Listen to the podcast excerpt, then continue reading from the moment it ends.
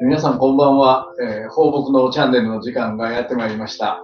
えー、感染がですね、今ものすごく拡大して 大変な、特に医療関係者の皆さんは、あの、大変な状況の中で今、懸命にですね、医療活動をしてくださっております。えー、感染がなるべく早く収束することを、まあ、私たちは願っていますし、まあ、一人一人がですね、できることを今、真剣に考えたいという、そんな風に考えています。えー、この年末になってですね、この我々の、まあ、ホームレスの支援の現場であるとか、あるいは困窮者の支援の現場も、えー、非常に逼迫してき、えー、ております。えー、今ですね、この国の現状を言いますと、例えば、住居確保給付金という給付金があります。えこれは、あの、まあ、様々な理由で家賃が払えなくなった人たち、まあ、特に失業であるとか、減収であるとか、まあ、そういうことで家賃が払えなくなった人たちに対する国が用意した給付金です。これはですね、去年1年間で、えー、全国で4000件、全国で4000件が申請され使われたというものでした。しかしですね、今年に入って9月までの間に、なんと今10万件の申請が出ているということです。えー、なかなかですね、これ9月まで半期で10万円なので、えー、このまま行くとですね、どれだけの人が家賃払えないということで、この緊急の支援を受けるかという、まあ、非常にあの危機的な事態を迎えています。コロナで、えー、感染してですね、亡くなった方々、まあ、本当に、えー、日に日に、えー、死亡者数が増えてますけども、え今の現状で2700名ぐらいの方々がコロナで、え感染して亡くなっておられるということです。しかし一方でですね、10月1ヶ月で自殺によって亡くなった方々、10, 10月1ヶ月間で自殺で亡くなった方々が2100人を超えてます。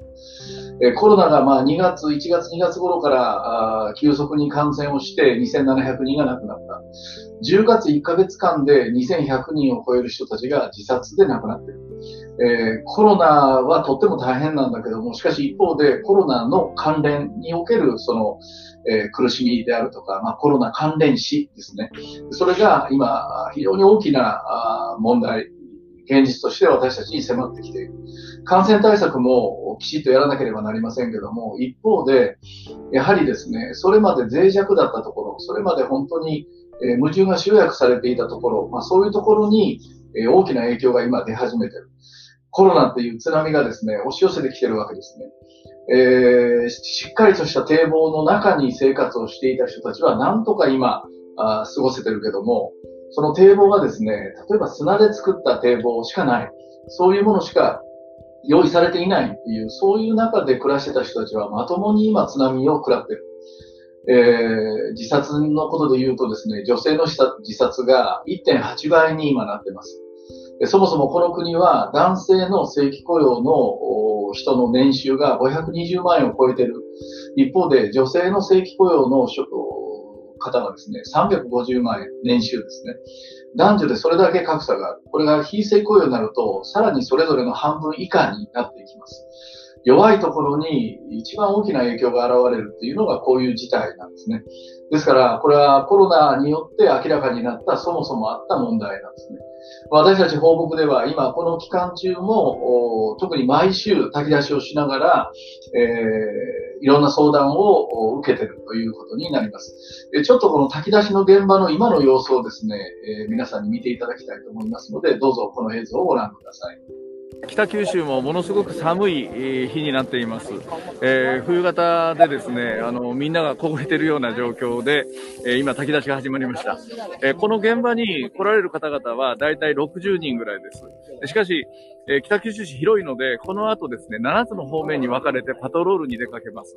え、7つの方面、1つは下関市まで、え、私たちは、あの、出向いてですね、え、アウトリーチ型の巡回相談ということをやっています。お弁当当然届届けるわけですけど、全体で合わせて100食から120食、つまり100人から120人の方々と、えー、一晩で出会うということであります。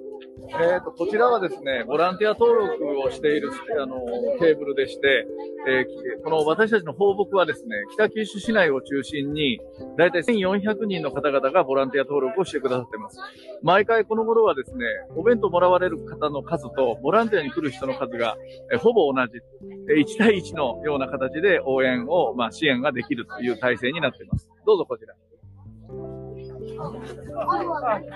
ここはですね、えー、日用品ですね。歯ブラシとか石鹸、あと、夏場は蚊取り線香ですし、冬場は今、カイロを中心に配っています。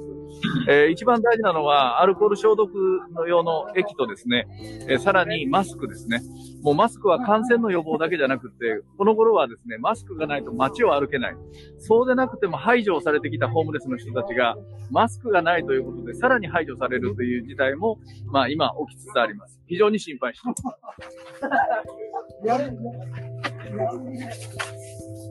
えっ、と、こちらはですね、えー、毛布ですね。まあ、これだけの寒さですから、夜寝るのにどうしても毛布がないと寝れないということですね。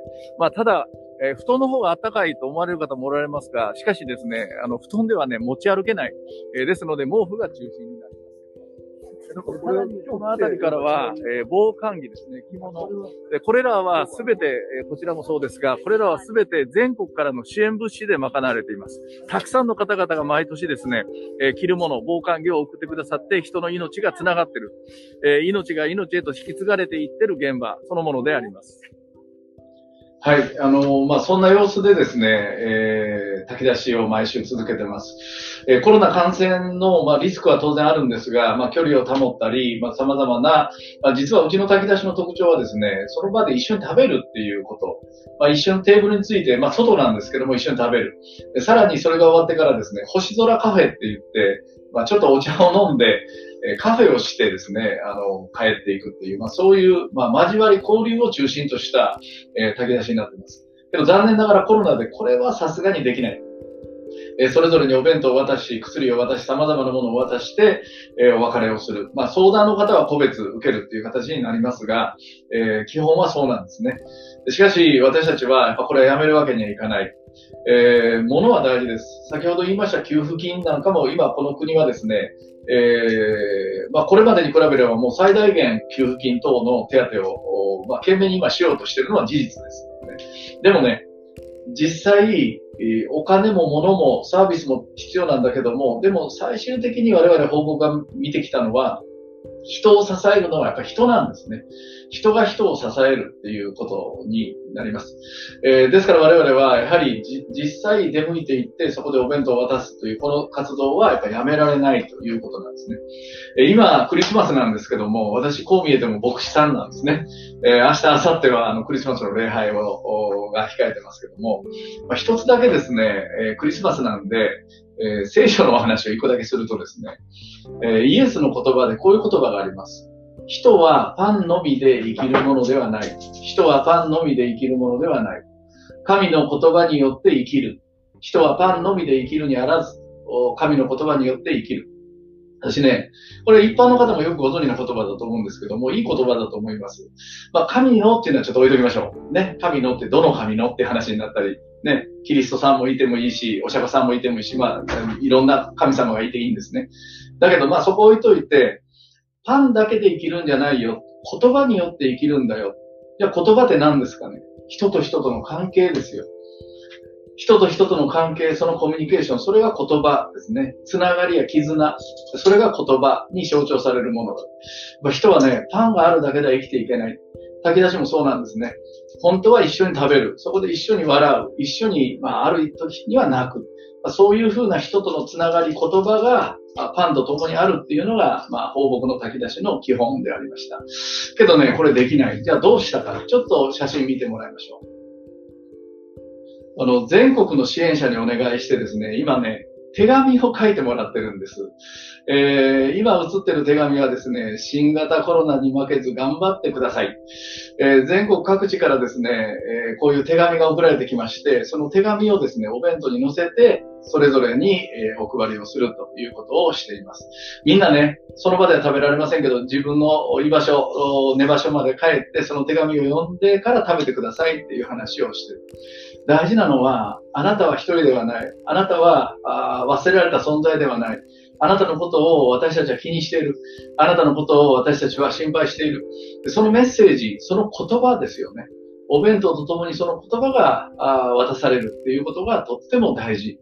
私たちは今、年末年始にかけて特に緊張感を持って炊き出しをしています。今週もまた金曜日炊き出しをします。なぜかっていうとね、年末年始はクリスマスからお正月、まあ今年はコロナでちょっと雰囲気が違いますから、やっぱそれでもですね、まあ一年で一番こう家族の風景っていうかな、楽しい季節ですよ。クリスマスからお正月っていうのは。でも一方で、野宿状態の人たちや一人ぼっちの人たちにとっては逆に非常に苦しい。一人ぼっちだっていうことを非常にこう実感せざるを得ないような、まあ、季節ですね。でそれをどう乗り越えるか。やっぱそこにはパンのみにあらず、えー、言葉が大事だ。でそうやって私たちは支え合っていこうということで、放牧はあ今も今週もですね、また活動を続けていっています。さて、そこで、えー、いよいよ今日の本番ですが、えー、感染がここまで広がるっていうふうに思ってなかったんですね。それで、えー、実はあの、今回のゲストは、えー、バンド下山のですね、リードボーカルで、まあリーダーであって、リードボーカルである、マヒトゥーザピープルさんに、えー、お出ましいただくということで、実は、えー、マヒトさんですね、え北九州まで来て、そしてもう、直に対談をしたいというふうに言ってくださったんで、私もですね、えー、非常に心待ちにしておりました。以前、あの、マヒトさんがあの作られた、あの、映画というか、フィルムがありますけど、まあ、そこに少し、あの、お互いインタビューっていう形で、あの、出させていただいたこともあったんですが、えー、ギリギリやっぱりですね、これだけ感染が広がって、まあ、特に東京から来られるということで、マヒトさんの方も、えこちらにですね、え、もしも行った先で何かあったらは申し訳ないということもあって、え今回は見合わせるということになりました。えしかしまあ、この放送の予定はですね、せっかく、え枠組み時間を取りましたので、今日は、あマヒトさんはまた次回、えー、1月以降にですね、もう一度北九州まで来ていただいて、現場もですね、見ていただいた上で、えー、対談、あ,、まあ、あるいはチャリティーコンサートを今回予定しておりましたので、まあ、コンサートも含めてですね、えー、もう一度、まあ、ヒトザピーポーさんには来ていただきたいと思います。今日、まあ、変わってというか、えー、ピンチヒッターでですね、えー、困った時の生き笑い一座、えー、困ったらね、生き笑い一座を呼べと。ね。えー、マグマ大使じゃないですよ。生き笑い一座って呼んだらね、必ず来てくれる人たちがいるんですね。助けてって言っていいよって、全国ね、えー、つつ裏裏に今、えー、助けてっていう言葉を届けていいんだってことを言って回ってるおじさん集団がいまして、あ、一人女性がいますけども、えー、今日私正直、えー、ギリギリになってですね、助けてって叫んだら、えー、生きわらのメンバー2人が来てくれました。えー、ご紹介いたします。えー、どうぞこちらご覧ください。えー、お一人は、えー、西原さんです。はい、どうぞ。西原です。よろしくお願いします。はい、西原さんです。もう一人は、はい、どうぞ。下別府です。よろしくお願いします。はい。西原さんと下別府さん、えー、実は生き笑い一座という一座を、えー、結成してまして、私、あの、実はそれの座長でもあるんですね。えー、浜栗柿右衛門という、えー、芸名を持っておりまして、まあ、誰も知らないっていう 芸名なんですが、えー、これはね、えー、この一座に入るには二つの厳しい条件があるんですね。西原さん、二つの条件のうち一つは何ですか？一つは、ホームレスをしたことがある。なるほど。ホームレス経験したっていうのが一つ目の条件ですね。えー、これはね、さすがにね、実はこの一座、小学校とか中学校回ってるんですけども、この条件をクリアする子はいないですね。さすがに。野宿したことある人なんて言っても、はいっていう人はいないですね。二つ目の条件。ベブさん、二つ目は何、な、どんな条件ですか？はい。二つ目は、もう死にたい。もう生きていられないという子供たちもそういうお話をされております。はい。なんかね、そう、子供さんたちもされております。俺が言うことなくなるやん、それ。ちょっと待って。あのね、えっ、ー、と、今、私が期待していた答えは、えー、一度以上死にたいと思ったことがある。これはね、今、別府さんがおっしゃってくださったように、えー、今の子供たちとこう講演してですね、えー、感想文書いてもらうと、少なくない子たちが一度一度とならずですね、もういなくなりたかった、あ消えてなくなりたかった、死にたくなってたっていうことを書いてくる子たちはね、えー、いるんです、結構。ですから、あの、残念ながら二つ目の条件を満たす子たちは、あいるんですね。で今日はあ、このホームレスの、まあ、経験者の二人をお招きして、一体この野宿の状態っていうのはどういうことなのかという、まあ、そういうお話を少し聞いていきたいと思います。えー、今一番寒い、ちょっと私こっち見て喋りますね？今一番寒い時期、まあ、年末年始、いよいよ、まあ、最も寒くなるのは1月2月あたりでしょうけども、はい、この、西原さん野宿何年されてましたか？私は11年してました。なるほど。11年野宿ということは、11回クリスマス、お正月というのを外で迎えた。この年末年始っていうのは、その野宿生活にとってはどんな季節ですか？もう11年、もうおせちは食べられないですね。おせちも餅もみかんも食べられないなるほど。ほんで、もう何もない時に、あの、一度だけ、あの、近くの奥さんが餅をくれたんです。あの、まあ、2キロぐらいあったとそのそのぐらい餅をくれた時は、うわ今年今年は餅が食べられるっていうのは喜びましたね。やっぱり、もうそういう季節がなくなっちゃいますか？野宿生活っていうのは。そうですね。もう季節もな、ただ、あの、自分が、あの、テントを張ったとこに、近くに公園がありましたから、その公園には桜が咲くんですよね。で、桜が咲いた時、ああ、もう春かなっていう感じですね。まあね、あの野宿の人たちとやっぱ長く付き合ってると、やっぱお正月も盆も正月もないってよく言ったものでね。ねだから、あの、放牧ではですね、1月の3日に毎年、あの、新年炊き出しっていうのをやって、あの、あんまりめでたくもないんだけども、それでもおめでとうっていうとこから始めよう。時の区切りみたいなものを作らないと難しいですよね。別府さんは野宿時代一番しんどかったことは何ですか？先ほどおっしゃいましたけど、冬、あの、言えば正、言えば正月、それとまあ、盆正月という、まあ言うんですけども、特に我々は、私は、もう野宿してたら、正月もない、あるいはもう盆もない、っていうのはなんでかって言ったら、何もあの、与えるてもらうことは何もないんですよね。ただ自分が、あの、飯も、あの、言えば、あの、言えば、正月やったりいろんなおせちとか、いや、なんだかんだってで、あの、野宿前の時はそういうことをちゃんとやっておりましたけども、野宿したらそんなことは何にももう全然関係ないっていうか、できなかったんですよね。だから、いわゆるコンビニ行って、あの、あの、あのいわゆる賞味期限の、ひょっとしたら正月のいいものがあるんですよね。もうそういうの私は、そういうのをいただいて、あ言えば、と、取ってちったらあれやけども、コンビニあの、ゴミ箱を開って、そその中からもらって、あこれが私たちの、私自体のあの正月だと私は思っております。なるほど。はい、じゃあ、コンビニエンスストアとかから捨てられたものをゴミ箱から拾うときに、ああ、お正月が来たって、はい、まあ、お正月関係のものがそうですね。ゴミから時を刻んでる。はい。なるほどね。この、その、まあ、食べるものの確保っていうのは、あの、よくホームレスの人は、あの餌って言いますよね。はい。あの、これ大阪な、僕は大阪にいた頃も、やっぱり、あの、ホームレスの人がえ餌取りなんて言い方します。あれ、なんで餌って言うんですか？だから私もしょっちゅうあの、まあ、お今日は餌取り行こうっていうの、それは、いわゆる、この餌そのものはですね、犬猫と一緒ですよね。もう言えばあの、それこそゴミ箱、あるいは拾って食べる、そういうのをややってるもんやから、どうしても、まあ、あの、食べ物、まあ、食べ物って、それこそお弁当とか、いや、なんだかんだと言え言えないわけです。あくまでも、もう本当、もう、言えば、犬畜生の変に必要がだけど、犬犬畜生のものを食べてた、食べてた。それがもう言えば餌っていうのかな。単純に言うたら。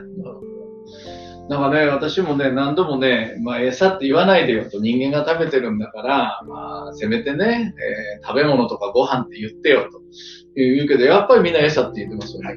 でも西原さんあれよね、西原さんのとこに、まあ、私なり、うちのスタッフなりが11年間お弁当を届けに行ってましたけども、あれは西原さんなんて呼んでました？弁当？やっぱり弁当って言うんだ。やっぱ餌ではない。はい。何が違うんですか？いや、あの、自分の、あの、ために作ってくれたの、っていう感覚があって。自分のために作ってもらったものはお弁当。例えば、あの、自分とか電子レンジとか持ってもないから、チンして食べられるんですよ。冷たいのも食べるんですよ。冷たいのを食べても、なんかあったかい気持ちがして。なるほど。ここれは俺のために作ってくれたんだな、ということで、もうね、あの、来るな、ちょっといい音なのに、弁当持ってきてくれるから、ありがとうって言って。いやいや、そうそう。いや、皆さんね、あのね、そうなんですよ。この西原さんという人はね、えー、11年間ね、私たちがね、草むらの中をかき分けてね、お弁当届けに行くと、えー、いつもね、もう、せからしうっとし来るなって言ってね、断ってた。ね、今こんな笑ってるけどね、まあ、当時怖い顔してね、えー、草むらの主だったんですね。えー、でも来るな来るなって言ったけども、もう最後にこう、じゃあ弁当どうすんのって言ったらね、置いとって、ちょっと。そうそう、そこ置いといて。そこ置いとって。って言って、ちゃっかりね、弁当は11年間取り続けた。あまあ、そうでないと生きていけないよね、西川さんね。まあ、でもな、ちょっと今の嬉しいですね。その、コンビニから捨てられたものも、まあ、食べれるかやったら、まあ、食べれるし、まあ、それでまあ、最低限の栄養の補給はできるかもしれないけども、やっぱそれは餌だと。我々が、まあ、実はね、皆さんね、あの、放牧のお弁当って、すべてボランティアが手作りで作ってるんですよ。で、多くのキリスト教の教会であるとか、いろんな方々がね、参加しながら、あの、作ってくれてるんですね。で、その作ってくれてるんだけども、お金がないから、材料代もパックもすべて含めて1食200円なんです。200円。1食200円で手作りのお弁当届ける。だからね、正直そんなにね、あの、豪華なものが、まあ、届かない。まあ正直。あの、中にはね、もう本当に、えー、みんながお金出し合って、私たちが、あの、放牧から出す予算以上の何倍にもの、えー、上等なお弁当を作ってくださるところもあるんですが、まあ、基本的には200円っていう話で。そうするとね、コンビニエンスストアで捨てられたお弁当の方がちょっと豪華だったりするよね。だけど、西田さんが今言ってくれたみたいに、これは自分のために用意されたんだ。そのことが分かると、私のためだって分かると、餌じゃなくてお弁当になるんですよね。やっぱね、物に人が関わると意味が増える。ね、その意味付けられていく。とってもいいところですよね。えー、別府さんは、じゃああれですか、その野宿時代は、ずっとその物を拾って食べて生活したんですか？いや、あのー、途中途中でですね、あのー、いろんな人に紹介されて、あの、いわゆるあの、いわゆる、日払いの、あ日雇い労日雇い労働所ね、うん、そういう、ね、言って、あの、言って、言っておりました。なるほど。それで、まあ、私はあの、もともとちょっと福岡にもいまあの、福岡で、その、野宿だったわけですけども、そこにも、まだ、国日郎って言うてね、そういうあの、業、あの、いわゆる、野宿者を支援する人でいたんです。で、それも私が、そ、そこにも、ま、あの、交わってもやっておりました。なるほどね。はい、西原さんは、その11年間どうやって生き延びたんですか？あの、最初の頃は、公園のゴミ箱とか、あさって、そこであの、行楽客の人の残りとか、それこそ本当も食べ残しですよね。うん、それをやったり、うん、コンビニの、あの、賞味期限、島文さんが言ったように、賞味期限の切れたやつを段ボールでそのまま駐車場に出してたから、それをもらって、帰って食べてたんですけど、あの、それも、あの、公園のゴミ箱が撤去されるようになって、それもできなくなって、あの、アルミ缶をあの、アルミ缶とか、あの、ジュース缶とか、アルミ缶とかを、あの、ビール缶とかを集めて、あの、週に1回、あの、ゴミ出し日で出ますよね。それを、あの、主に夜中の12時から3時まで集めて、ほんで、ちょっとそれで、あの、出なくなるから、もう夜中の3時とか出なくなるから、5時まで家、あの、小屋に帰って休憩して、5時から12時頃まで、あの、ゴミ収集車、パッカー車と競争する感じで、一日、一日は、は、あの、自分の自転車で回れる範囲を、は、えー、8回から10回回って、1回は、自転車にしまうのは15キロくらい。そのうちの5キロは鉄の缶になる。あの、5キロというか、15キロのうちの3分の1ですよね。それは鉄の缶だから、お金にならないから、アルミだけを集めて、集めて、一緒に持って帰るんですけど、その後にし、あの、分けて、えっと、鉄の缶はもう最初からビニールを二袋作って、鉄の缶に。で、アルミの缶だけは潰して、袋に詰めて、あの、一袋、だいたい90リリッターの袋だったら、えっと、10キロぐらい入るから。それを集めて、えっと、あの、100キロぐらい集めて、お金にしました。なるほどね。だいたいどれぐらいのお金になるんですか？お金 100, 100キロアルミ缶集めると。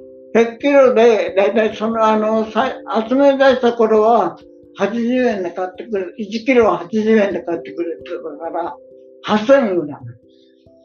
1週間に100キロ集めたら、1キロ80円だから、はい、週に8000円の収入。はい。じゃあ、月に3万2000円ぐらいの収入。はい。ということは、1日1000円。1000円。1日1000円を目標に集めてました。なるほど。あ今日はいつものところ少ないなと思ったら、ちょっと遠くまで行って、100キロぐらいになるまで。だから、あの、自分の自転車に住めらへんが、と、15キロ、あの、15キロぐらいで、それで、あ、少ないなと思ったら、ちょっと遠くまで伸ばして集めてなるほど。あのー、アルミの値段って変わるんですよね。変わります。ね。えっ、ー、と、始めた頃は1キロ80円。80円。一番よ良かった頃は？良かった頃は135円。ってことは100キロ集めると ?1 万3500円。ああ、ということは、1万3500円が4週間ですから、はい、まあ、1日2000円ぐらいはい。なるほど。でも、その時は、ちょっといいもんが食べられました、なるほどね。別府さんもアルミ缶やってたんですか？あ私はアルミ缶はですね、あの、まあ、先ほど言ったけど、まあ、キロ80円だけども、うん、あの少ないんですよね、お金、お金自体が。うん、で、私、あの、銅線っての赤ってね、銅線とか、それからあの、白。いろんなあの、ああの、なんけ、あの、ほら、あの、えっ、ー、と、あの、冷暖房のあれの中身を全部、あその中から白いあの、ものを全部集めて、で、それで言えば、まあ、レバーの、あの、日払い、日払い、日払いって言っても、毎日日払い行くわけないわけです。一週間に、まあ、2、3回あればいい。その間には、その間に何をするかって言ったら、やっぱり、銅線、あ銅線とか、まあ、いうあの、赤線、赤線って言うんですけど、持ってきて、で、あの、森の中で木木に焼いて、で、全部皮を剥いて、で、それを集めて、それやっぱり、あの、キロはやっぱり結構、180円ぐらいするんですよね。うん、あの、うん、赤赤は、ねうん、自分が知ってる範囲でキロ2000円近くなってます。まあ、それをね、ずっともう、あの、やった、私はずっとやってたんですよ、時たはね。で、それで、あの、まあ、食いつ、食いつばして。スイッチちゃんとしないと。はい。あのー、そうですか。ウェブさんはじゃあ、その、皆さん、あの、赤とかね、これ、えっ、ー、と、銅線を集めるっていうのは、銅線なんか落ちてませんから、まあ、捨てられた家電製品なんかを持ってきて、その中を分解して、で線を、あの、まあ、大体あの、ビニールでコーティングされてるから、それを剥いて、中身を集めて売りに行く。まあ、こう、あのね、ホームレスの人って働く気がないからホームレスやってんでしょとか、ホームレスの人って、えー、まあもう、あの、それ怠惰だからっていう、多くの人は思ってるんですけどね、実は、えー、国の調査ではですね、えー、ホームレスの人の6割は現金収入があるっていうふうに答えてるんですね。西原さん、現金収入がないとやっぱり生きていけませんか？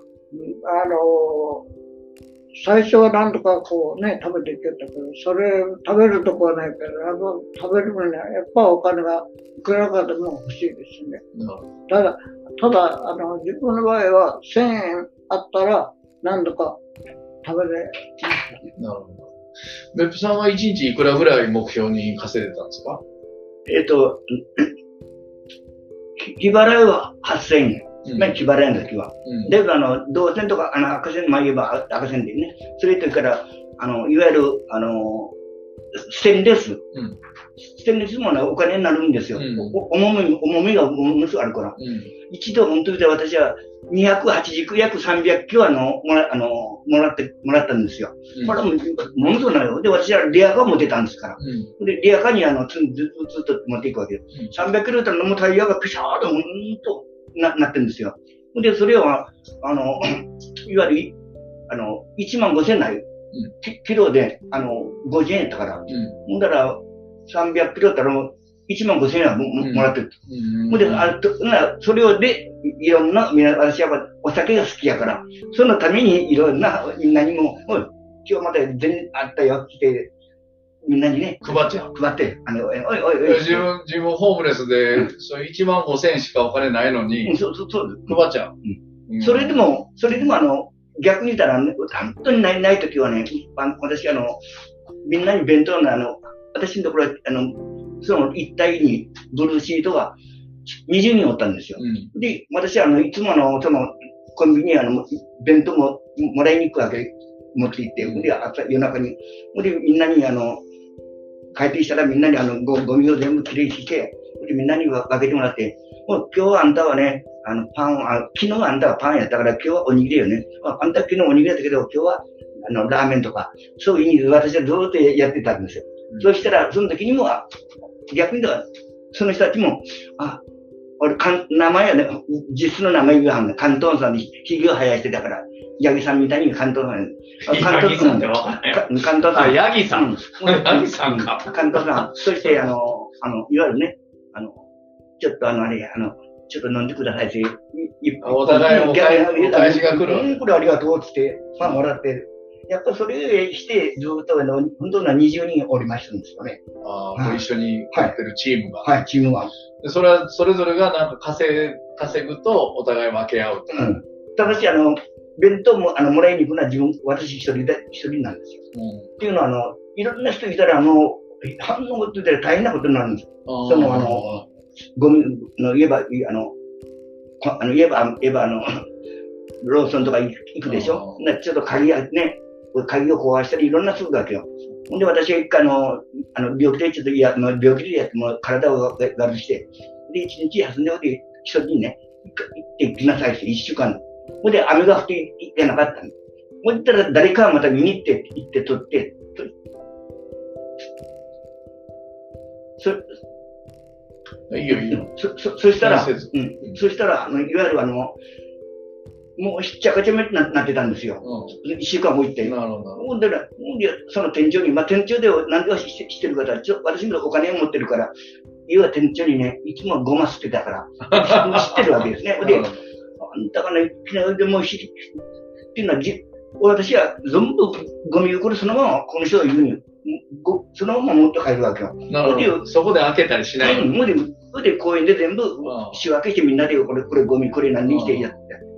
ところがどっか、一人で行って取る人はね、汗散らかして、ふったらかして、自分が食べるもんだけを持って帰ってるわけよ。なるほど。そうしたら、ほんで一回私はもう一人で声やから、2、3人連れて行って、一回調べよう、もあの、見、見見とこうぜ。みんなに一緒に、みあの、待ってたんよ。ほんだら、その人が来たの。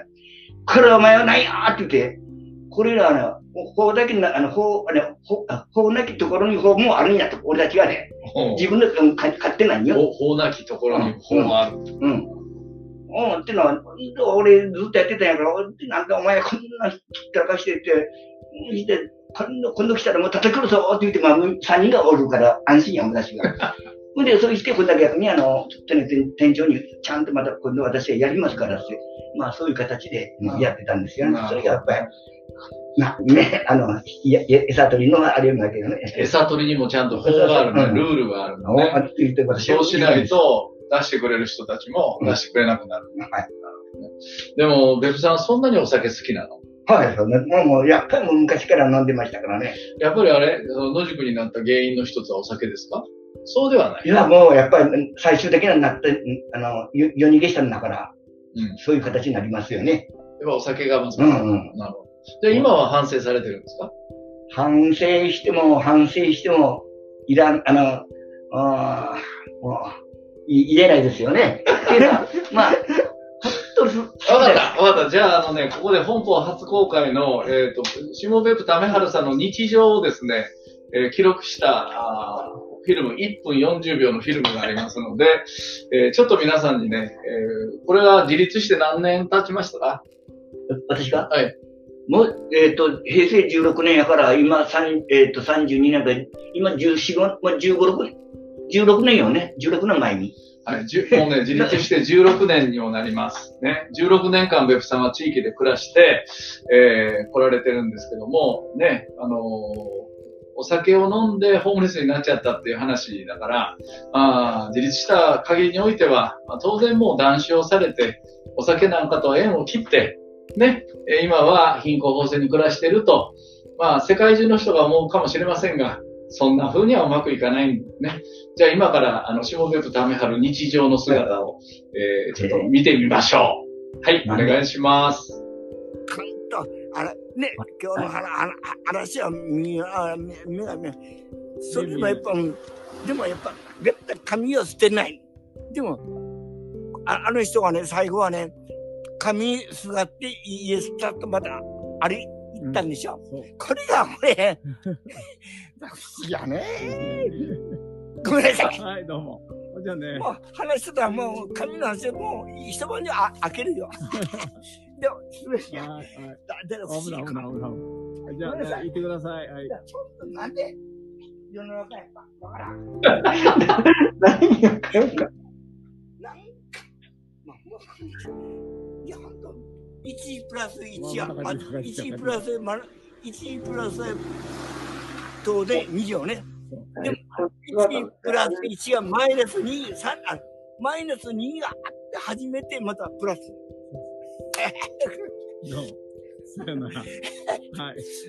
まだまだ一回飲みましょう。はい、飲みましょう。はい。じゃあね。はい。は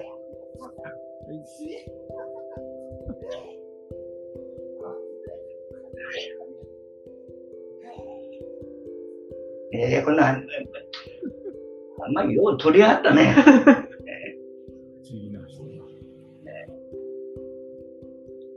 本当に不思議な人だ。あのね、これ今、うちの教会っていうか私の自宅からね、あの、隣町に抜ける峠っていうか、こだから山があってね、でその隣町でちょっと、えー、ミニシアターがあって、私その日映画見に行ってたんで道草っていうね、とってもいい映画なんですけどね。で、それ帰りしなね、夕暮れ時歩いて帰ろうと思ってね、またその丘を上がってたら、向こうの方からね、まあ、ふらふらと、なんかもう超ご機嫌のおじさんがね、えー、一人でお話を、あの、されながら、まあなんか、何か見えてたんでしょうね。中空、空中をこう指差しながらなんかね、あの、いろいろ申し上げながら、え近づいてくるお方がいて、それが誰かというと、この人。シオェプタメアルさん。な、また飲みましょうって言ってましたけど、もうヘベレケ。ね。それで、まあ、あの調子なんですよ。で、二人でね、道端座って、なんか、一時ね、えー、で、私にね、えー、カバンの中からね、カップ酒出して、理事長、飲みましょうって、そんなとこで飲めるわけないの、道端で。ね、もう町内会からまた出ていってくれって言われるからね、したらね。あの、なんですけども、デブさん、今でもお酒は毎日飲まれてるんですか？まあ、好きなんですけど、ただしね、えー、私はね、あのー、一応、まあ、教会に、入ってますから。で、と、とも、あの、教会員の友達がおるから。え、何の担保もないのそで、れ。で、で、まあ、よ4人でね、あの、いわゆる役員会と称して、飲み会を作ってるんですよ。で、その飲み会っていうのはもういろんな、あの、今日楽しかった、ああ、今日は苦しかったと、あるいはあの人のブロックスを悪口を言いながら、こう、あの、楽しく。ろくな会やうんな。それそれでまあ一週間に、今一週間の一、一二回はあるんですけども、まいやあ、、それま外、それ以外でも、いやいや、そんなことないよ。この方ね、いないと思ってね、探しに行ったらね、いつもうちの近所のイオンのね、フードコートのね、いつも一番端にね、別府コーナーがあってね、でこの人ね、いつもね、飲んでるの。それで、あの、カルディのね、で売ってるね、あの、ピーナッツにね、なんかちょっと甘いコーティングがしたお菓子があるよね。あの、僕も100万個ぐらいもらったよ、もう別府さんから。そ れで、それをね、ボリボリボリボリ食べながらね、えー酒飲んでる、一人で。これでね、もっとすごいのがね、あの、イオンに来てるね、全然ベブさんと関係ない人がね、ベブさんのところにね、つまみ届けたりしてるの、見てると。で、あったんですよ。全然知らん人にね、この人ね、えつな、つまみを買ってこさしてるんじゃないよ。じゃないの。向こうからおじさんこれ食べなとか言ってね、つまみもらってそれ食べながらね、酒ガバガバ飲んで、えー、大体その役員会がない日は、あの、フードコート行くとベプさんが、あれ全然知らん人からつまみもらうんですよ。うん、すあのつまみとか、それからビールをね、で、もう、で、こんな、わしはもうビールをね、すみません、そんな私も、もう、もう、あの、えもうやらないでください。やらないでくださいね、自分で言もうって飲んでてもう、わもう、もらわないでくださいよ、それ。許してくださいって。まあ、言えば許してくださいって。で、でも私は、ほら、よく、さっき言ったら、よあの役に立って言ってるの。私は本当に見たら、まあ言えば、あの、ずーっとあの、野宿から脱皮して、言えば脱皮してるから、ちょっと待って、ちょっと待って、ちょっと。と待って。の脱皮してて、それは虫やろ、虫。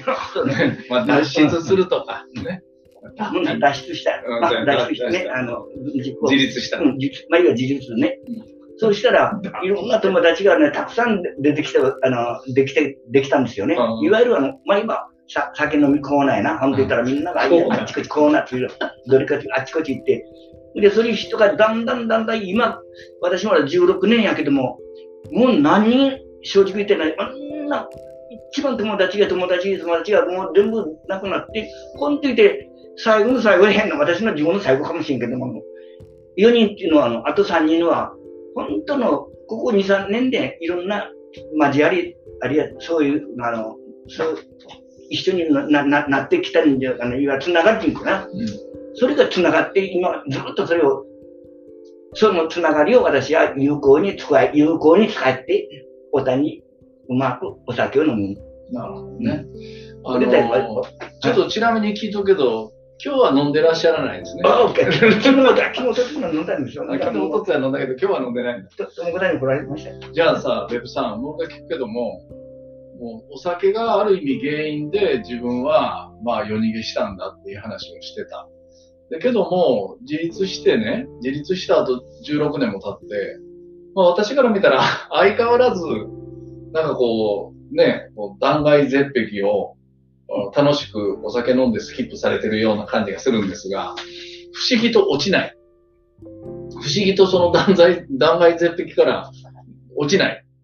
で昔はそこからバーッと落ちて、はいホームレスまで行ったけども、なんでああれだけ飲んで、僕はちょっと正直ね、お酒ちょっと飲みすぎだから、うん体のこと心配して、あ、この人もっと面白いんですよ。あのね、この人ね、実はね、えこの間胃カメラ飲んだの。胃カメラ飲んだ。ね、胃が悪いって言ってね、胃カメラ飲んだ。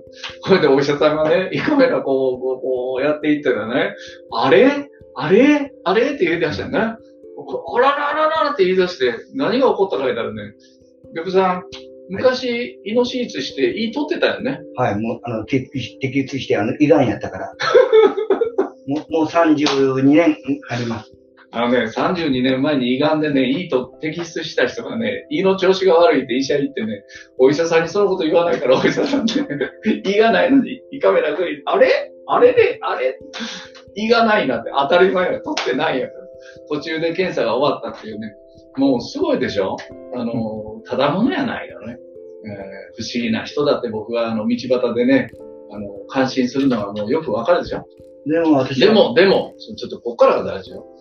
なんであんだけお酒飲んで同じようにしてるのに、ホームレス戻らないんですか？あ私はね、あのー、5年前にね、あのー、ここの家は、あの、クリスチャンになったんですよ。バプテスマうちの教会のね。はいで、その時に、あの、アンカーポイントっていう、アンカーポイント。で、あの、奥田、あそれぞれ奥田理事カメラが消えた。と同時に、奥田牧師が、はいそういうお話を私に、あの、し私、私じゃなくて、そういう話を、あの、あの、手術、礼拝の時に、理事長はお話しされたかもしれません。で、それをずっとあ覚えじゃあ、アンカーポイント、どんな意味、どんな意味なんですか？て、もう、もう言えば、あの、ふ船のあの怒りね、怒り。はうい。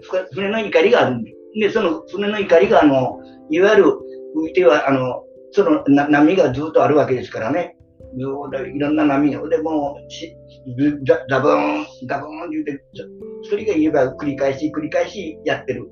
それで、その、っていうことは、わ私自体が飲んでも飲んでも、また、また飲んでもひっくり、あの、ひっくり返って何でしても、まあ、必ず、まああの、また元に戻るっていう。まあそういう、あの、いわアンカーポイントの話ですけどね、私が聞聞いとって、え私は、だから、悪いことしても、えー今の説明ね、えー、65点。65点65点あのね、近い、近いけど当たってもいない。あの、いや、もうほぼ近いんだけど、あのね、皆さん、アンカーポイントってどんな話をしたかって言ったら、あのね、人生にはね、その怒りっていうのは必要なんだと。船の怒りっていうのは何のためにあるか。これは船を止めるため、ね、ふ船を一一定のところに留めるためにある。そのために、こう、怒りを打つわけですよね。でも、実際は、ピターッと船が止まってることはないんですと。えー波に揺られて船は一定のところをいつもいつもさまよってると。でもアンカーポイントさえあれば、アンカーさえ打っとけば、それ以上離れることはもうない。それ以上沖に流されたり、えー行方不明になったりすることはもうないと。だから、えー人生の波っていうのは消えないんですよね。いつまで経っても人生の荒波っていうのはいつもあるし、もうどんだけこれでも俺は安心だと思ってもまた波が来ちゃう。でも、アンカーポイント。それをちゃんと打ってれば、一定以上に流されることはありませんよっていう話を。ね、えー、下部さんにしたら、ベプさんは、あまさに自分にとっての、例えば信仰であるとか、その役員会の存在であるとか、そういう自分を留めてくれる存在を自分は得たんだということで、えー、やられたんですね。えー、というのが、まあ、アンカーポイントということのお話でありました。だから、ベプさんは今でもね、結構ね、私から見たら、キワキワやな、危ないな。まあ、この間、この間のそのさっきのビデオみたいに、えー大丈夫か、この人は。あのね、もっと言うとことね、あのビデオのね、ベプさん帰っていった方向は、あのベプさんの家じゃないんです。全然反対方向に歩いていったの。あの先に何があるかっていうと、イオン東田店があるわけです。イオン東田店に向かって、えー、えー、言いながら歩いていったから、またこれ飲み寄るなと思いながら、不思議な人だって言いながら別れたっていうのが、あの場面。あんまりにもね、楽しそうだったから、ちょっとビデオ撮らせてもらった。で、まあ、ベプさんそういうことで、えー自立するっていうのはね、別に貧困法制になんか人が良くなるとか、そんなことでは一切ない。つながりを増やすってことなんです、自立っていうのは。アンカーポイントをいかに増やすか。じゃあ、西原さん。はい。西原さんにもちょっと聞きにくいこと聞くけども、はい。なんで野宿になったの？あのー、よ、嫁、嫁、嫁さんにうん。逃げられまして、なんで？なんで、飲む二日目で、いい加減な人間、いい加減な人間やったから、開け、開けれたんでしょうね。で、ね、あの、お父さんって子供がいたから、お父さん、ちょっとタバコ帰ってくるねって言ったの、連れて行ったまんま、もう45年、帰ってきません。お父さんタバコちょっと買いに行ってくるわ、って出ていったままはい45年帰ってこない。はど、どの、かカムチャッカあたりまでタバコ買いに行ったどこまでどこ行ったの？ねどこ行ったんや、タバコ買いに？どこまで行ったの？タバコの歯のないとこばっか探すね。これで結局は、まあ、そそれはちょっと言いにくいけど、じゃあ捨てられたってこと？あそうそう。うん、そうそう。よく言えばそう。いや、よく言ってないよね、全然。悪く言ってもよく言っても捨てられたんだ。それでもう、小なしに、小なしに。お袋のとこ転がり込みまして、ああ実家ね、ご実家に転あがり込んだ。実家に転がり込む、子供連れて転がり込みまして、ただ、あの、おふくろもちょうどその時一人暮らしやってたから、で、転がるとこが、その時あったのね。うんうん。あの、社会社の社宅に入った時は、社宅出らなきゃいけない。うんもう転がる頃のとこは、そこは、その時はあったから。で、それで、ある程度調子に乗って、と、ちょ、今度は、あの、自分ができることっていうのは、長距離トラックに乗ったら、それはできるやろうと思って、長距離トラックに乗って、ある程度お金を稼いだんだけど、うんお袋にやるのは給料の半分、うん。後の半分は自分の小遣い。うん。いう感じで、うん。あとは、あのお袋は、それ足りん分は自分の年金を、うん。あの、食い込まして生活しとったんだけど、そういうのは自分知らなきゃ。うん自分はお袋を養っとる思ってた。とも思ってた。ね。まあ実際稼いで送り渡してたああ、よね。お袋は半分は渡しとる。ね。あの、兄貴たちに、俺がお袋壊してる。食わしとるんじゃ。っていうような感じで、今、その時はこ胸張ってう、た。鼻高々でやってる。なるほど。ね。でも、あの、腰の調子が悪くなって、トラック降りたんですよ。で、トラック降りたら、今度やること何しようかなって、タクシー。でタクシーの運転手しようのが、タクシーの運転手するのは、もう理事長も分かっとると思うけど、の乗って、客を乗せんな自分の給料があるんです。そうなの？うん、あの、知ってたで、そんなうの。そりゃそうやろ。客の線で給料もらえるったら俺毎日やりたい。その日の売り上げの大体、ああ半分から4割5分っていう感じで給料になるから。なるほど。なもう自分は遊びに、遊びにやったから、タクシー、あの協定所に止めて仕事はせんで、協定やったり、給料がないで。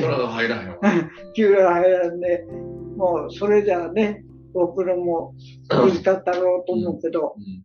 それでもも文句言わんで、やってた、あの、なんとか子供は、こう、高校卒業するっていうような感じで。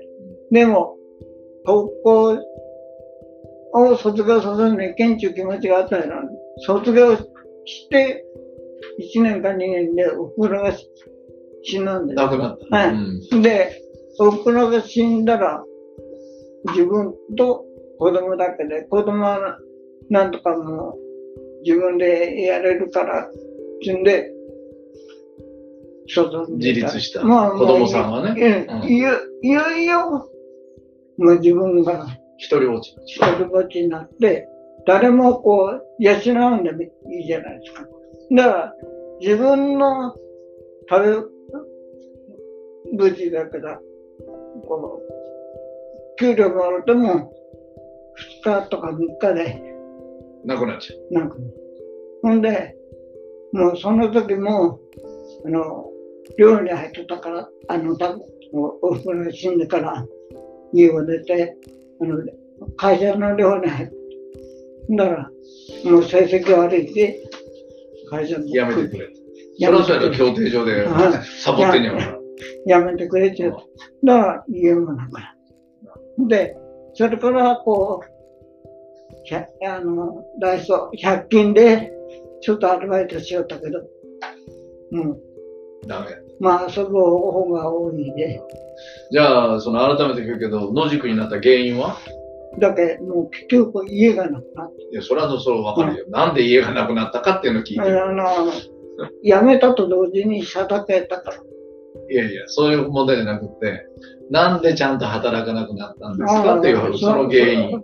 その時は、もう、どうでもいいな気持ちもあった。なんでどうでもいいっていう気持ちになったの？もう、もう、誰も養わんでいいし、う自分だけやし、自分は死んでもいいと思ったから。んなるほど。じゃあやっぱりそれまでは、おふくろさんとか、あ子供さんのために、まあ頑張ろうと思ったけども、おふくろさんが亡くなるわ、子供は自立していなくなるわ、でもどうでもいいやというふうに思った。うん、ただ、おふくろが死ぬ2、3、3週間ぐらい前かな。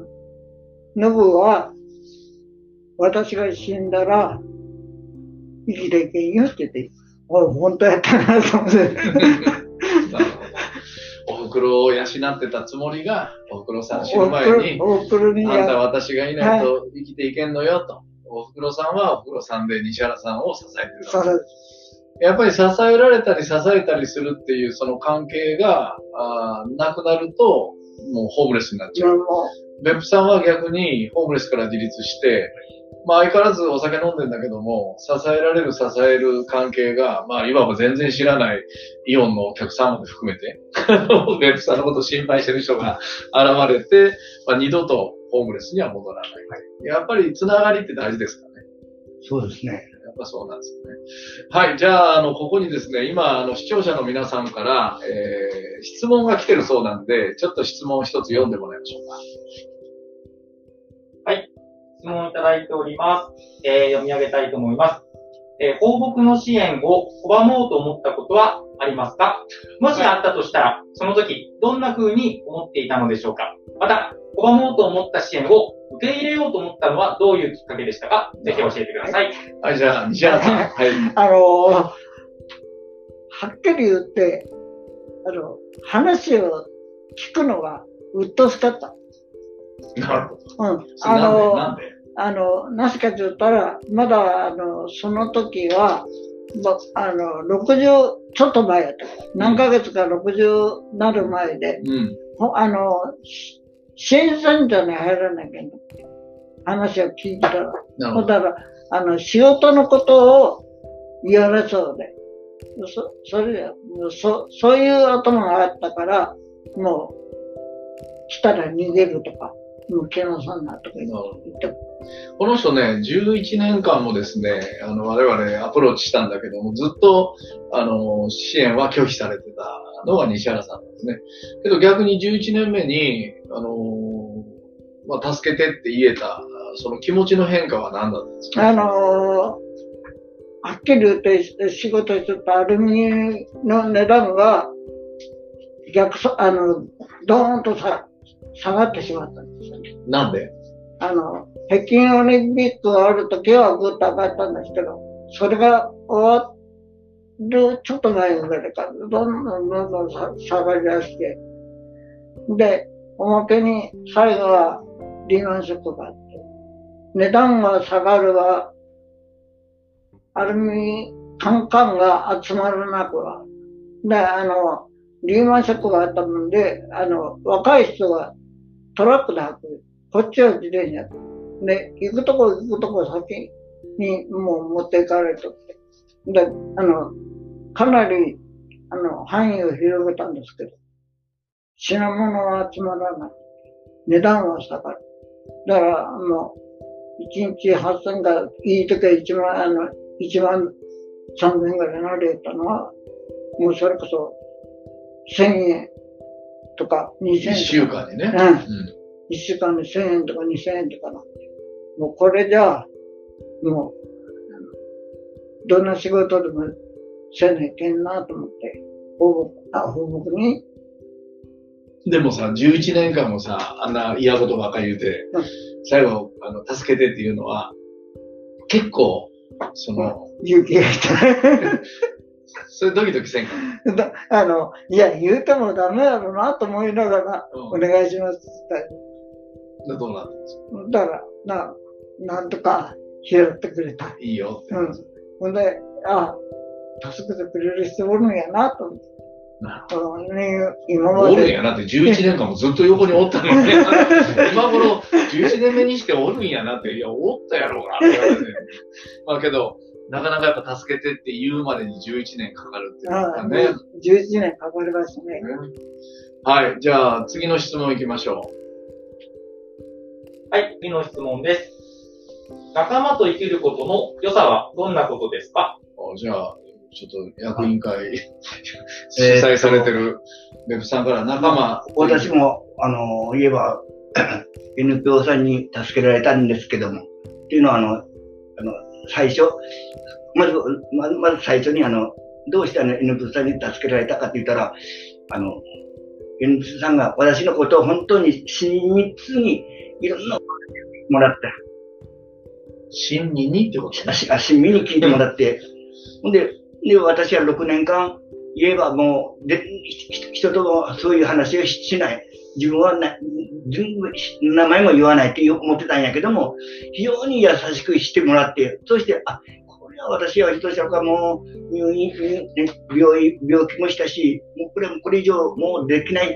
やっぱり、やっぱりあの、ご母家にお世話にならないかんということで、すぐあの、いろんな手続きしてくれて、まあ、な、なったんですけども、まあ、それはそれでいいって一つの。だけど、それによって、あのいわゆる、あの、報告官の、いわゆるあの、なんていうんですか、ボランティア活動っていうのは、非常に私は、あの、気に入りました。で、私はあの、今、今現在も、ま、あの、病気見舞い、あるいは、あのいわゆる、あの、なんていうんですか、あの、施設に行ってる方の人知見舞いとか、いろんなそういうことをしております。で、今年か、今年は本当悲しいかな、もうコロナで、本当のコロコロナが私たちをの、私たちの活動も全部あの苦しめ、してくる、苦しめたっていうふうに感じております。で、なんでかしたら、病院にも、あるいはもう施設の人知見舞いも何も行けない。しかも、亡くなった時は、葬式も、あの、できない人が何人かおりました。あの、コあのコロナの関係じゃなくて、あの、コロナ関係の意味で、あの、全部いろんな、あの、制約されて、病気には今すぐ行けなかった、行けなかった。でも、だから悲しい。しかし、んもし亡くなったら、まあ、本当に失礼やけども、亡くなった方については、私たちは、私は、常にあの、言えばあの、言えばおつ、まあ、言えばお通夜っていうんですか、前の、あの番番がいつもね、あの、いつもあの、あそこに、あの、ご遺体が一応あの、あの、安置されてますから。で、私はその時に行って、行ってみたら、ただ、本人が、ね、まあ言えばね、あの、言えばあの、あの、ね、言えば眠ってるって言ったら失礼やけども、本当その姿見てきて、誰も、あの、とも、あの、誰も来ない。身内が誰も来ない。本当私たちも、本当7、80%いつもあの、僕たちなんかをしてるんですけど、本当80%は、いわゆるあの、いわゆるあの、あの身内のない、本当の身寄りのない、そそれこそ、そういうこと、そういう方たちがたくさんおるわけですね。だから私は、一つでも私は日程なお花を持って行って、あーつああしんどかったよね。ねほんなら、本当、いや、本当、ここにここで休みなさいよ。本当、これからね、つって、もう俺たちも見守ってくださいということで私は毎年、あの、いつも言ってる。そして、葬式があり、あります。で、葬式の時にいろんな仲間がみんな集まってきてます。で、でも、すごいです、仲間が。だから私は、本当、こうして、あの、葬式ができて、そして、こう葬式が終わったら、あの、いわ、あの、火葬場に行って、あの、私たちはそこで、えいわゆる、あの、お、お骨を拾って、そして、そのお骨を拾って、そして、あの、うちの放牧館に、あの、身内のない人人たちも納骨されてます。で、その納骨、今回ね、教会ね。教会にですねはい、のあ納骨されてております。で、納骨されて、で、あの、その間に、あの、納骨式を始めますということで、なあの、あのいろいろんな牧さんたちがやって、で、その中にまた私たちも、あの、みんな集まっあの、何人か来て、あの、いろ、あの、弔いっていうのをしてしております。ということは、今、長々なって言うたけど、私はやっぱりの、友達っていうのは、いわゆるそのいろんなそういうのが、つながりが、それがつながって、こうして、今は私は、あの、それにも、あの、めげ、まあ、めげずにではなくて、あの、私はそれなりに、しかも、あの、つながりできたら、諦めないで、一生懸命、一生懸命またあのみんなと共にやっていきたい。その代わりに、まあ、飲むときは飲みますっていうことで、私はそういう、言えばつながりっていうことね、はできましたってこと。なるほうん、長々と。ど。あいやいや、あの、今日飲んでないよね。これもだ飲んでないよね。まだ飲んでないね。よかった。はい。はいまあ、あの、ということです。えーもうまとめられない、えー仲間の良さっていうのは、そういうことですよ。ね。えーじゃあ最後の質問いきましょえー最後の質問です。これはあの、理事長にですけれども、はい、はい。はい。ですか？えー、人との関係の重要さ、うん福田さんは、うん福田さんは人との関係の重要さを説いておられます。えー、福田さんの絆は傷を含むの傷の方を大きく感じてしまうので、えー、よかったらその点について少しお話を聞きたいです。そうね。いや、やっぱり、あの、人とつながりを作るっていうのは本当大変ですよね。あの、でもね、その、まあ、絆は傷を含むっていうことにおいて、大事なことは、あまあ、一つはね、大変だけども、それは不幸ではありませんっていうことですね。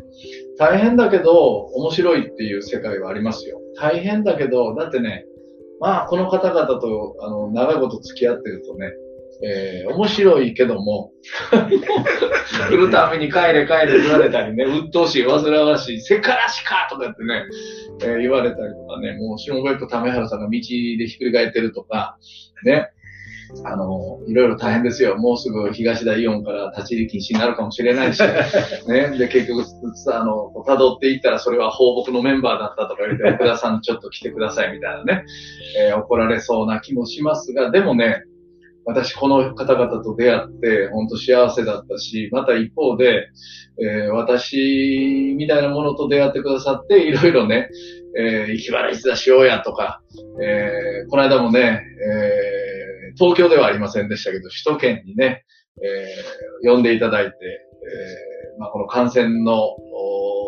いろいろリスクっていうかね、心配もありましたけど、行ってきましたよね。だから、なかなかもうね、えー、下別府為原さんが今 70?76 6歳です。歳。ね、えー西原さんが72です。72歳。ね、結構皆さんお年なんですね。えー、老体夢中ってね、えー、やってもらってますけど、これもやっぱ出会った結果ですよね。だから大変なんだけども、大変はね、決して不幸ではない。大変だから不幸だってみんな、今の世の中の人みんな思うんだけども、大変だけど面白い。大変だけど良かったなとかね、大変だけどね、すごい面白いなっていうことはいっぱいありますよ。だから、えー傷を受けるっていうのは大変なんだけども、大変だけども不幸ではない。大変だけども面白いっていう世界をぜひ、えー見出していただきたいと思うのと、もう一つは、傷はですね、えー再分配しなければならない。傷の再分配ですね。この時代は自己責任とか身内の責任っていうことで、ある一定の人がその傷を引き受けるっていうふうに考えちゃう。ね、ある一定の人がその責任を取るとか傷を引き受けるっていうふうに考えちゃう。そうするとね、それは持たないですよ、誰も。そんなことできるのイエス様だけ。あの人は全部傷を引き受けたから十字架にかかって死んじゃうんだけども、私たちそんなこと無理でしょ命一つしかないし。まさか3日目に蘇る。そんなことね、私無理ですよ。だから、あーそうはいかない。だから、できれば、一人の人が全ての傷を引き受けたり、あるいは限られた身内、限られた人たちがその傷を全部引き受けるのをやめて、これをみんなに分け与える。傷をね、再分配していく。え国家というものの最大の存在意義は富の再分配でしょ？これが社会保障ですよね。えーそのたくさんもらってる人、ちょっとしかもらえない人、それを再分配して公平な社会を作ろう。これが、えー富の再分配。まあ、税金も含めた社会保障制度ですよ。でもね、もう一つ足らない。それは何か傷の再分配ですね。えー一定の人が全て引き受けて、お前の責任だ、自己責任だってやらない。えーチームを組んで傷を少しずつ分かち合う仕組みを作るということになると、えー大丈夫です。だからね、一つは大変だけど面白いっていう世界があるってことに気づ気づけるか。もう一つは、あーその傷を一人で引き受けるっていう、傷は、絆は傷を含む。うわ本当にそうだと思っても、それを全部一人で引き受けたら、それは潰れちゃいますよ。どんな素晴らしい人でもね。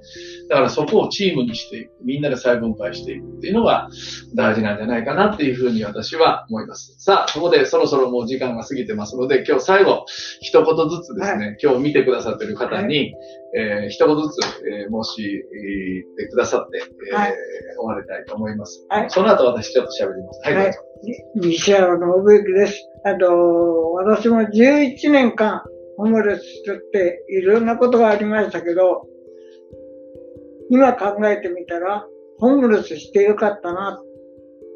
なぜかというと、ホームレスして人の役に立つことの楽しさ。ホームレスして苦しい時の寂しさを知ったから。ね、あの、普通のホームレスする前の仕事しとったら、そういうことを全然気にせんで、人のことを、自分のことだけ考えて生きてたと思います。今、苦しい時のことを忘れて笑ってます。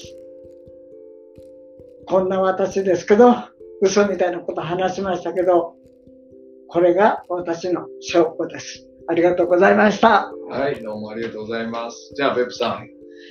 えっ、と、今日はみな、夜分、皆さんとこうして お話をさせてもらって、えー、もう、好き勝手なことを言うか、言ったか、か言ったかもしれませんけども、えー、それでも私は、いわゆる、あのー、こんなして皆さんと話ししながら、いつもまだ、まだまだ、あの、間違いばっかしして、あの、お叱り受けて、いわゆる友達、あるいは、あの、スタッフの方、あるいはまた教会員の方たち、いろんな人たちに、まあ、言えば、迷惑をかけております。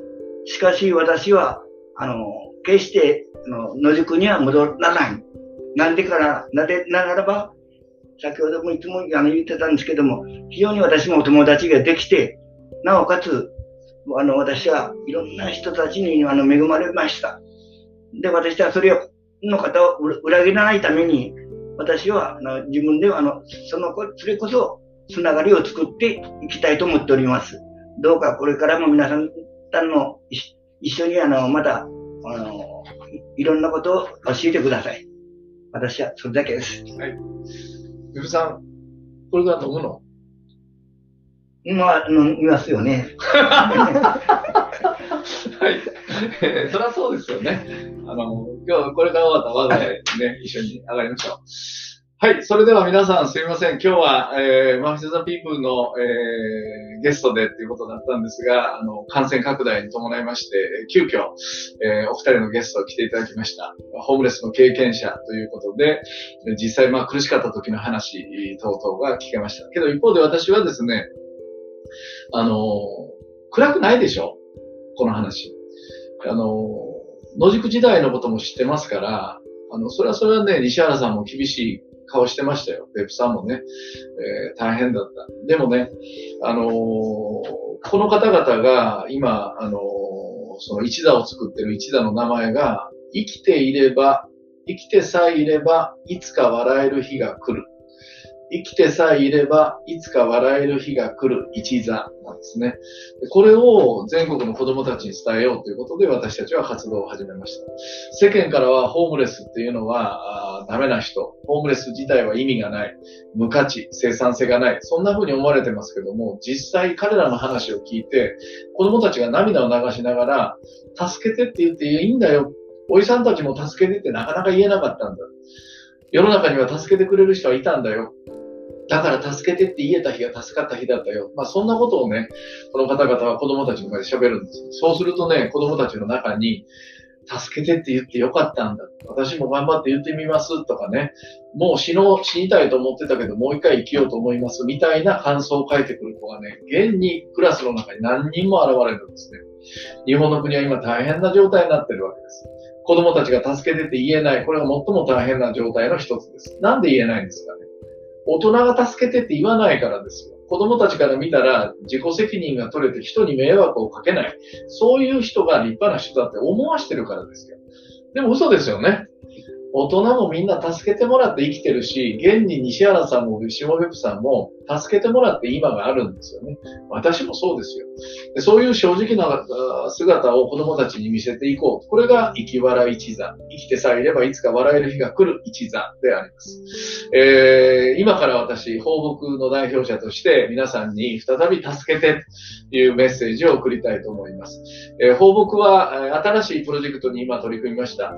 えー、先の4月から始めましたクラウドファンディングは今日は報告をしませんでしたが、次回はまた報告させていただきます。今、全国10都市で支援付きの住宅の確保が進んでいます。えー今もう150室に及ぼうとしております。えー次々に入居の方々が増えてきています。ちなみに放牧が準備した25室は、えーこの間、コロナ関連の方含めまして18人が入居されました。えー2人の方はもうすでに次の段階へと進まれましたので、今現在16人が入居中です。えー年末年始、家を失う人がまた増えるのではないかと私は心配しています。でこれはこれでですね、全国の10、えー私たちが、あその集めた、皆さんからお預かりしたその資金を10の団体に今、え託してですね、えこのプログラムを進めています。えこの後もですね、今回残念ながら、あのー来れなかったマヒトゥザピーポーも含めて、えー様々なゲストの皆さんに、えーお越しいただいて、えー放牧への様々なメッセージ、また、この社会に対する発信をお聞きしたい。そして私たちはそれからまた学び、放牧の活動や自らの生き様、生き方へと変えていきたいと思います。えー2020年大変な年でありました。えー年が明けてもコロナ続くだろうというふうに思われます。でもね、私最初にコロナ大変だけどコロナも大変だったっていうふうに言いました。あコロナ以外の現象が様々起こってる。自殺のことも非常に深刻だ。でもね、一方でコロナも大変っていう言い方にはもう一つの意味を込めてます。それ何かって言ったらね、皆さん今まで大変だったじゃないですか。なんか今年何もなかったな、自由だったな、気楽だったな、良かったなって終わった年なんてありました？私57年間生きてますけど、ほとんどそんな年なかった。今年はいいことばっかりだったっていう年ありませんでしたよ。毎年毎年大なり小なりいろんな困難、いろんな問題抱えながらも一年を振り返る。そして、えー乗り越える。いろんなこと大変だった。でもそれを乗り越えてきたじゃないですか。生き抜いてきたじゃないですか。だから、そういう意味において私はコロナも大変だ。でも今までも大変なこといっぱいあった。それを乗り越えてきたんだから大丈夫ですよ。コロナも大変なだけですよ。これも乗り越えていきますよ、私たちは。ぜひ、来年にかけて、また新しい年へのまあチャレンジを続けていきたい。放牧も新しい年にまたチャレンジしていきたいと思います。確かに現場は大変です。えー休むことなく、産むことなく、この歩みを進めていきたいと思いますので、今年1年のご支援を本当にありがとうございました。特にクラウドファンディングにおきましては、1億1500万を超える、えーご寄付、1万289人の方々からお支えをいただいただきました。私たちの、まあ本当に、えー失礼な言い方ですが、あ予想をはるかに超えたあ支援を寄せていただきました。今それを確実に人の命へと結びつけていこうと思っておりますので、えー3月末の最終報告をもう少しお待ちください。それまでに全力で我々はこの課題に取り組みたいと思っています。えー来たる新しい年もぜひ放牧のことをお支えください。えー助けてと私たちは常に、え皆さんに語りかけます。えーぜひ、助けてという言葉で新しい社会が作れれば、新しい時代が作れれば、そんな風にも思ってます。助けてって言わさない、助けてって言えないもう社会はもううんざりだ。私たちは助けてという言葉において、新しい社会の絆を結んでいこうと思います。これからも報告のことをぜひよろしくお願いいたします。今日はどうもありがとうございました。ありがとうございました。